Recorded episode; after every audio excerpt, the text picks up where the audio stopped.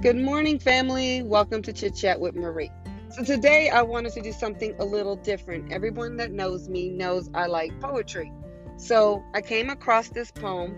I was going to save it for Sunday, but God kept putting it in my mind. We all know how He is. When He wants something done, He wants it done. So, it doesn't have an author on this, so I don't own any rights to this poem whatsoever. Um, but I know you guys will get out what I got out of it. So it goes like this Imagine yourself as a living house. God comes in to rebuild that house. At first, perhaps you can understand what He is doing. He is getting the drains right and stopping the leaks in the roof and so on and so on. You know that these jobs needed doing, and so you are not surprised. But presently, He starts knocking the house about in a way that hurts abominably and does not seem to make any sense. What on earth is he up to?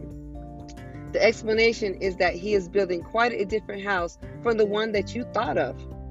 Throwing out a new wing here, putting on an extra floor there, running up towers, making courtyards. You thought you were being made into a decent little cottage, but God is building you an empire and he intends to come and live in it himself. I thought that was very inspiring. And, you know, I got out of that. God is building all of us, and He is making us into what He wants us to be. We are the house, just like we are the church. So we are His house.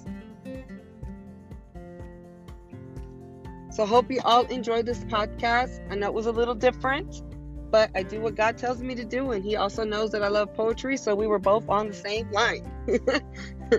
so, you all have a blessed and wonderful day. I love you all until we meet again again.